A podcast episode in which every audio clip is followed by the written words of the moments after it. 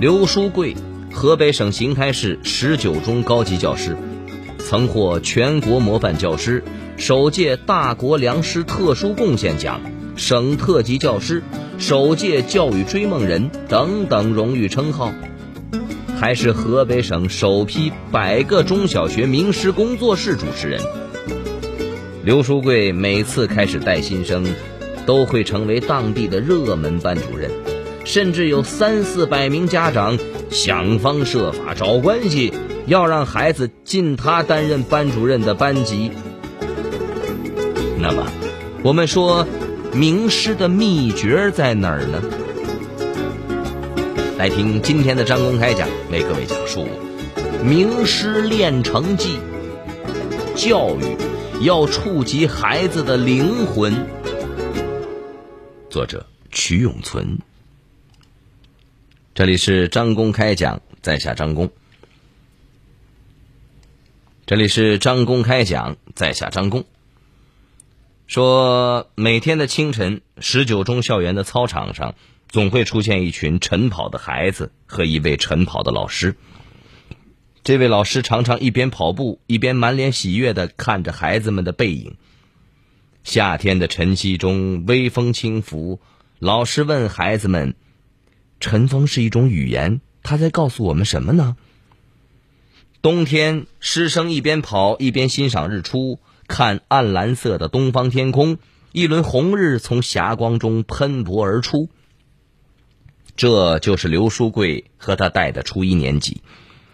学校不要求初一、初二的学生跑步，为什么刘书贵让自己的学生跑步呢？他给学生们讲跑步的好处，跑步能开启。活跃脑细胞，使人精神振奋，不再困倦。跑步能使大脑产生一种叫做多巴胺的物质，能让人心情愉悦。持之以恒的晨跑能够锻炼身体，等等。学生们听了之后都举手表示愿意跑步。每天早晨七点整，冬天早晨七点过五分，刘书贵带着自己班的学生在操场上准时列队。然后绕操场跑四圈，大约一千米。为了陪学生跑步，刘书贵每天比其他的同事要早到半个小时的学校。春夏秋冬，寒来暑往，时光匆匆而过，孩子们跑着跑着就长大了。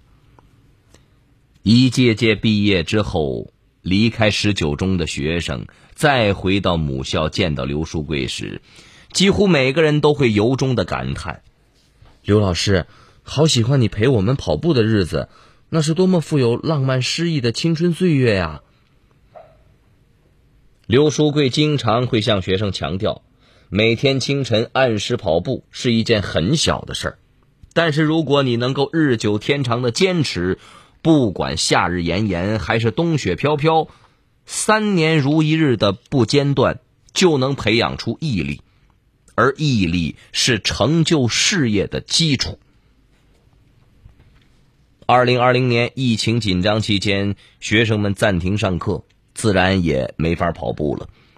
可当小区一允许戴着口罩出门，尽管还未开学，刘书贵便每天在微信上发起了跑步接龙，鼓励学生们在小区里跑。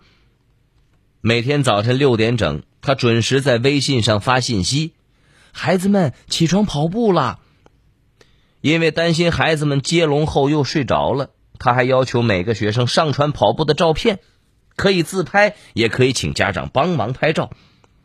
他自己也在微信上发跑步的照片，告诉学生们：“老师在陪你们一起跑呢。”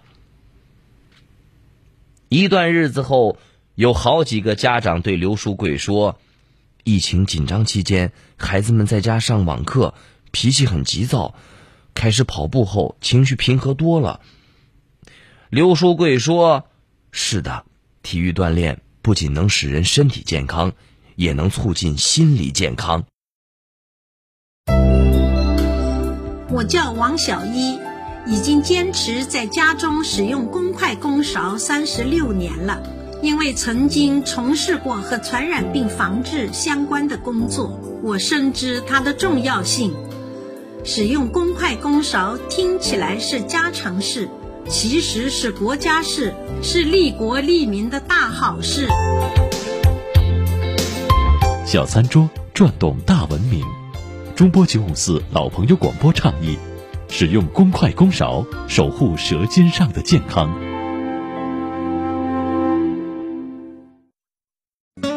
刘书贵，河北省邢台市十九中高级教师，曾获全国模范教师、首届大国良师特殊贡献奖、省特级教师、首届教育追梦人等等荣誉称号，还是河北省首批百个中小学名师工作室主持人。刘书贵每次开始带新生，都会成为当地的热门班主任。甚至有三四百名家长想方设法找关系，要让孩子进他担任班主任的班级。那么，我们说名师的秘诀在哪儿呢？来听今天的张公开讲，为各位讲述名师练成记。教育要触及孩子的灵魂。您正在收听的是张公开讲，这里是张公开讲，在下张公，我们接着往下讲。说除了陪学生跑步，刘书贵也陪学生读书。作为语文老师，刘书贵知道，仅仅读课本，仅仅靠题海战术，学生成长的内在动力是不够的。因此，他非常重视培养学生的读书习惯。刘书贵最初是给学生布置读书任务，让学生们利用课余时间自己去读。后来发现有些学生没有读书习惯，敷衍了事，便决定陪着学生一起读书。他利用每天中午的休息时间陪孩子们读书，天天二十五分钟。如果刘书贵出差了，他就找个家长或同事来陪学生们读书。刘书贵曾经写过一篇文章，相守一段无用小时光，来记录他陪学生读书的时光。为什么说它是小时光呢？因为它的确短，每天只有二十五分钟。又为什么是无用呢？因为阅读名著与立竿见影的成绩无关。有时候，窗外的阳光也会挤进来，将斑驳的树影印在书桌上。孩子的小脸也在晃动的树影中时明时暗，和手中的书浑然形成了一幅水墨画，真的好美。为了鼓励学生读书，刘书贵想了很多办法。每月班级都要举办“今天我是讲书人”主题活动，内容不限，但必须有书面文字。而且必须要脱稿演讲。他不仅提倡书香少年，还提倡书香家庭，让孩子给父母推荐书，鼓励父母读书，还举办过几次家长读书会。家长在台上讲，学生们坐在台下听。哪位父母不想在孩子面前表现的优秀呢？哈，有一次家长读书会从下午两点开始，一直开到了傍晚七点钟。气氛热烈，家长们争相发言。经济条件现在好了，学生们买书不成问题，但以前有一些住校生因为家穷，很少买课外书。刘书贵便常对他们说：“走到我家去拎书去。”二零一四年毕业的学生，在二零一九年给刘书贵庆祝生日时，还深情的回忆说：“刘老师记得我们。”当年拿着书包或者是布袋到您家里面拎书的那个情形吗？刘书贵说：“当然记得，那是最美好的记忆。”有一个学生家长给刘书贵发信息说：“您是我儿子的恩人，您培养了他读书的习惯。孩子离开十九中两年多了，现在高中语文学习全依赖初中打下的基础了。”五年前，这个家长的孩子听到刘老师在班上推荐《大秦帝国》，他竟然用一个寒假读完了整套书，共十几本。孩子从此也发生了脱胎换骨的变化，养成了爱读书的好习惯，学习成绩更是从以前的三百名提升到了五十名，并顺利考上了好高中。阅读提升了学生们的文学素养，也提高了学生们的写作能力和口头表达能力。学校但凡有领导来检查，需要主持人或讲解员的时候，往往都是挑刘书贵班上的学生。他的学生知识面广，讲起话来条理清楚，而且十分的生动。有的老师虽然不认识学生，但是也会笑着说：“嘿。”这一定是书柜的学生。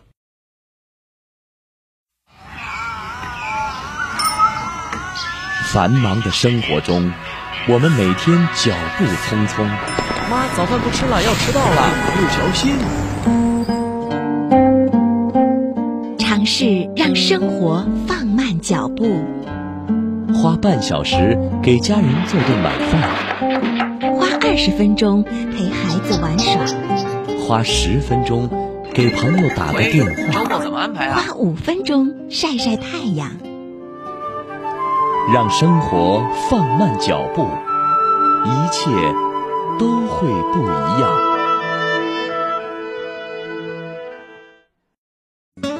刘书贵，河北省邢台市十九中高级教师，曾获全国模范教师、首届大国良师特殊贡献奖。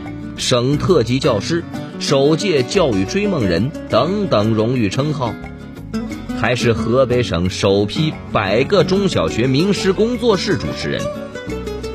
刘书贵每次开始带新生，都会成为当地的热门班主任，甚至有三四百名家长想方设法找关系，要让孩子进他担任班主任的班级。那么，我们说。名师的秘诀在哪儿呢？来听今天的张公开讲，为各位讲述名师练成记。教育要触及孩子的灵魂。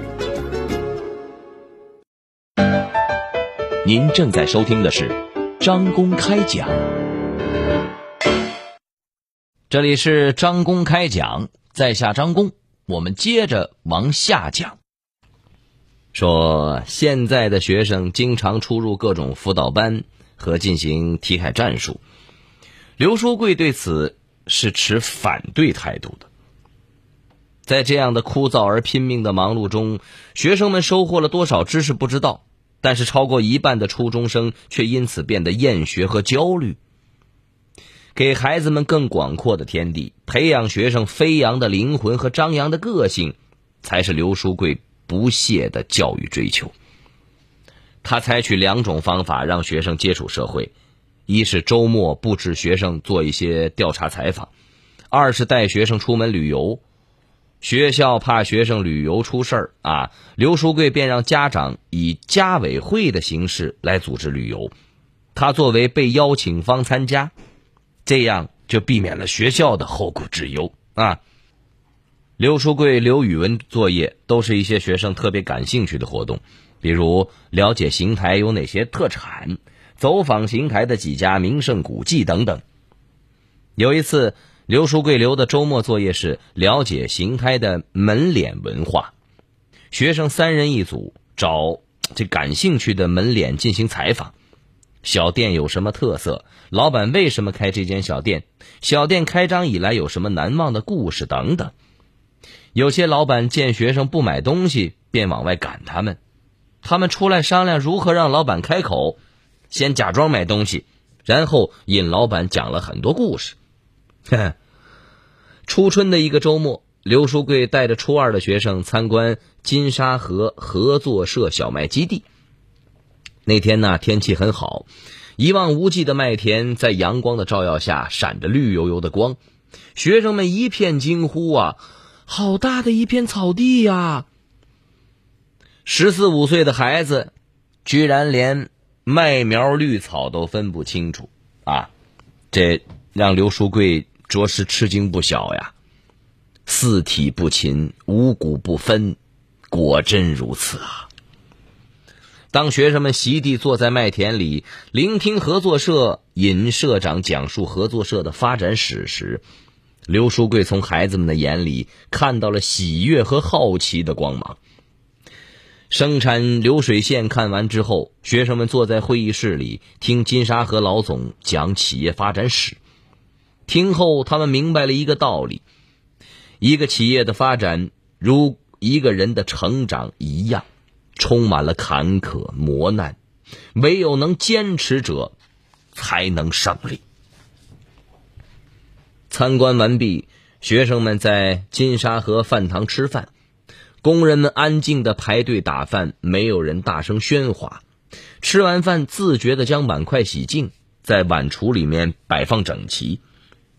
学生们回来后纷纷感叹呐：“原来做个面粉厂工人也得有技术、有文化呀！”参观前，他们说考不上大学就去面粉厂工作。参观完之后，他们说，大学毕业后到金沙河工作。